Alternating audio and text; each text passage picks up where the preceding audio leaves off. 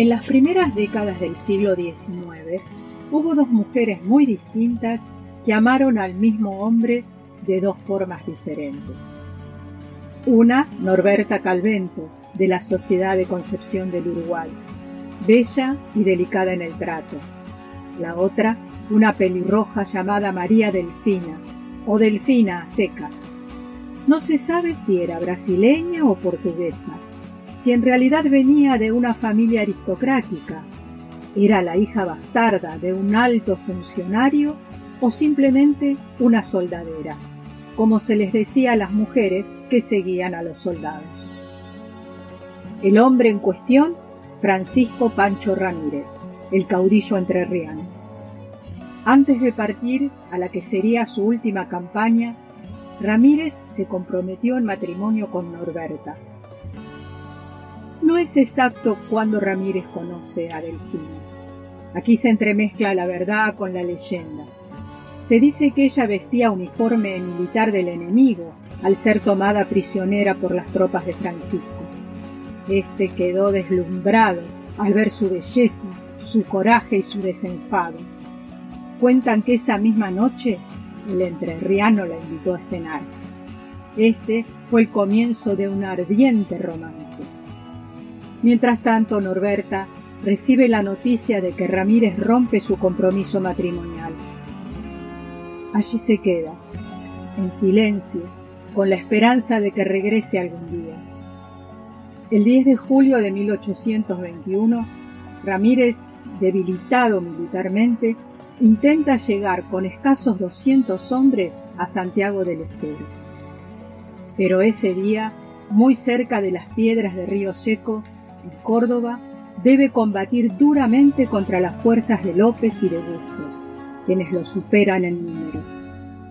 Al verse en desventaja, intenta huir, pero cuando se da cuenta que Delfín había sido atrapada, arremete solo contra el grupo captor.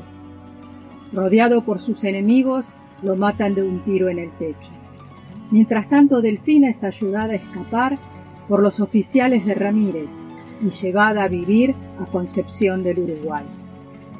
Queda sola y abandonada. Por su parte Norberta, al conocer de la muerte de su amado, llora noche tras noche sin encontrar consuelo. Desde entonces se enclaustra en su casa y viste de negro. Delfina fallece en junio de 1839. Ese día, después de 18 años, Norberta sale a la puerta de su casa para ver pasar el carro que llevaba a su rival a la tienda.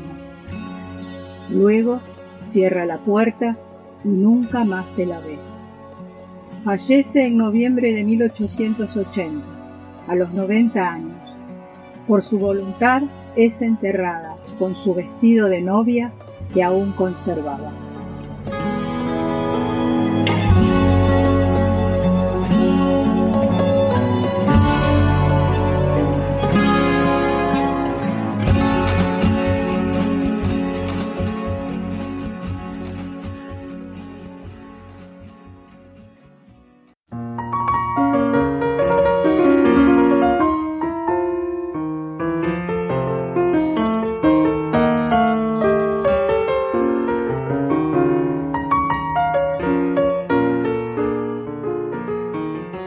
Bravo firmaba sus escritos con un seudónimo, Margarita Duval, un juego de palabras uniendo los nombres de los dos personajes principales de La Dama de las Camelias, de Alejandro Dumas.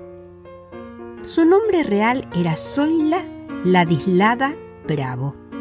Vivía prácticamente sola en una casa que parecía un castillo, en el medio del monte, a la vera del arroyo Villaguay.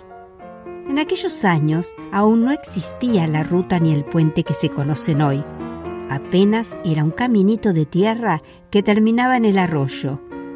Y ahí se acababa todo. Zoila era un ser misterioso y llamativo.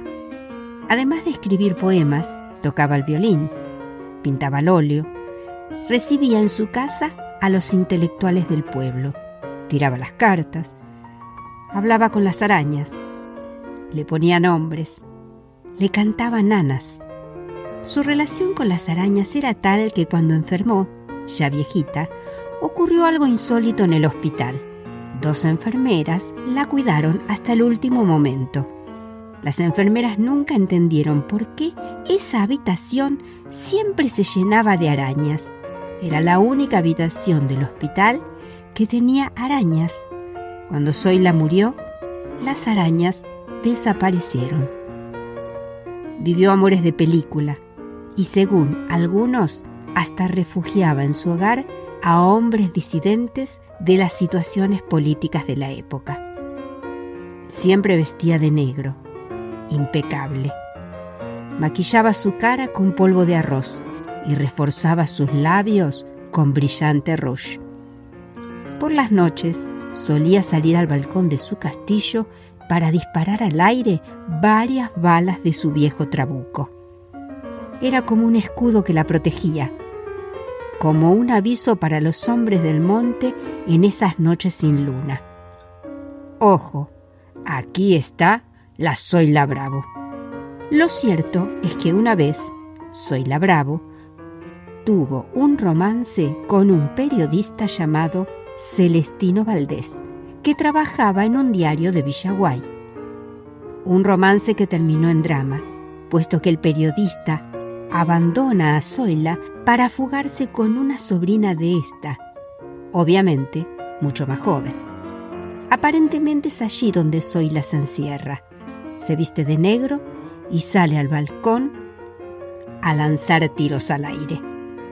Pescadores de la zona dicen que aún suele escucharse esos tiros por las noches.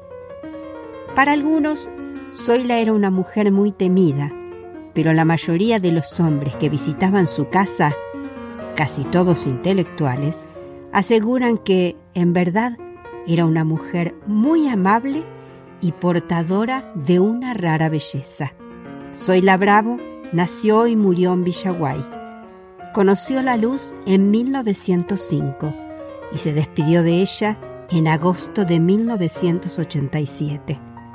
Tenía entonces 82 años. Sus restos aún reposan en un nicho muy cerca de la entrada principal del cementerio local.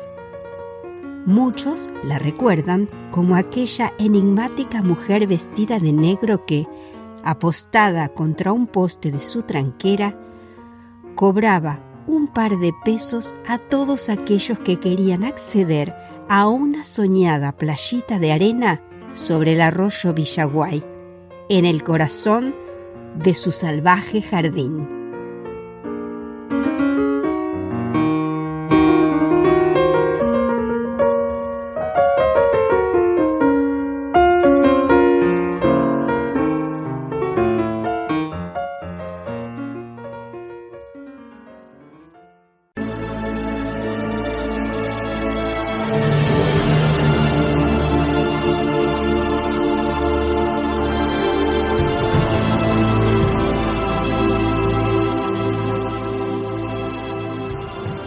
Lázaro Blanco vivió hacia fines del siglo XIX en la ciudad entrerriana de San José de Feliciano.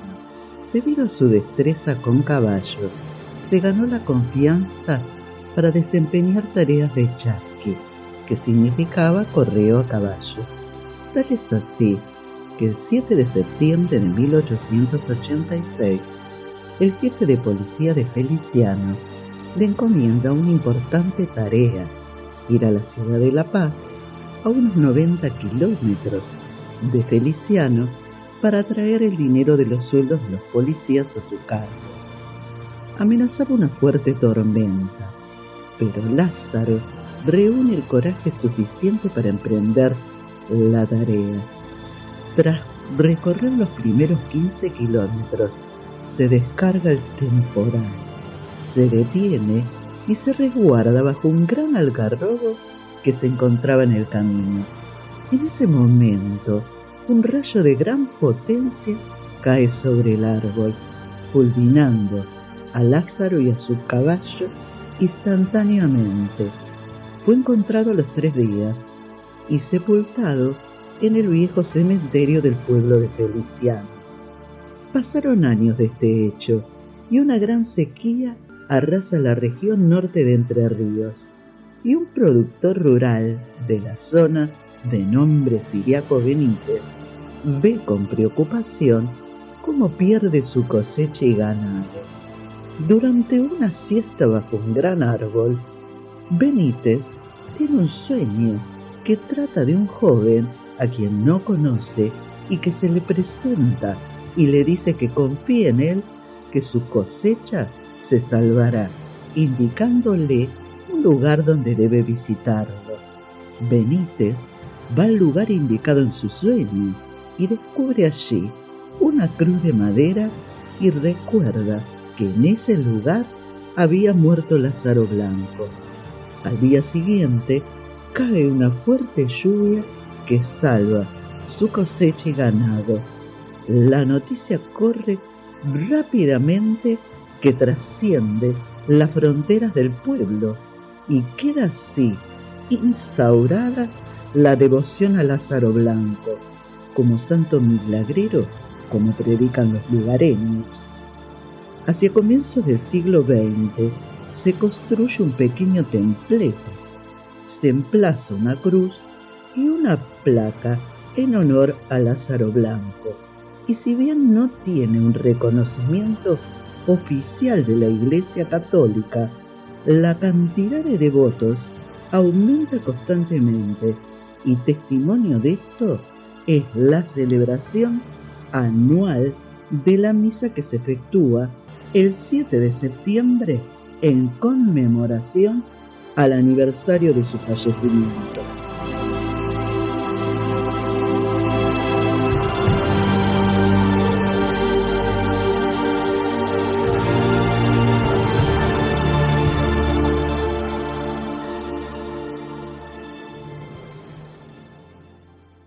Argentina, un recorrido por sus historias, te espera la próxima semana con un nuevo episodio. Suscríbete.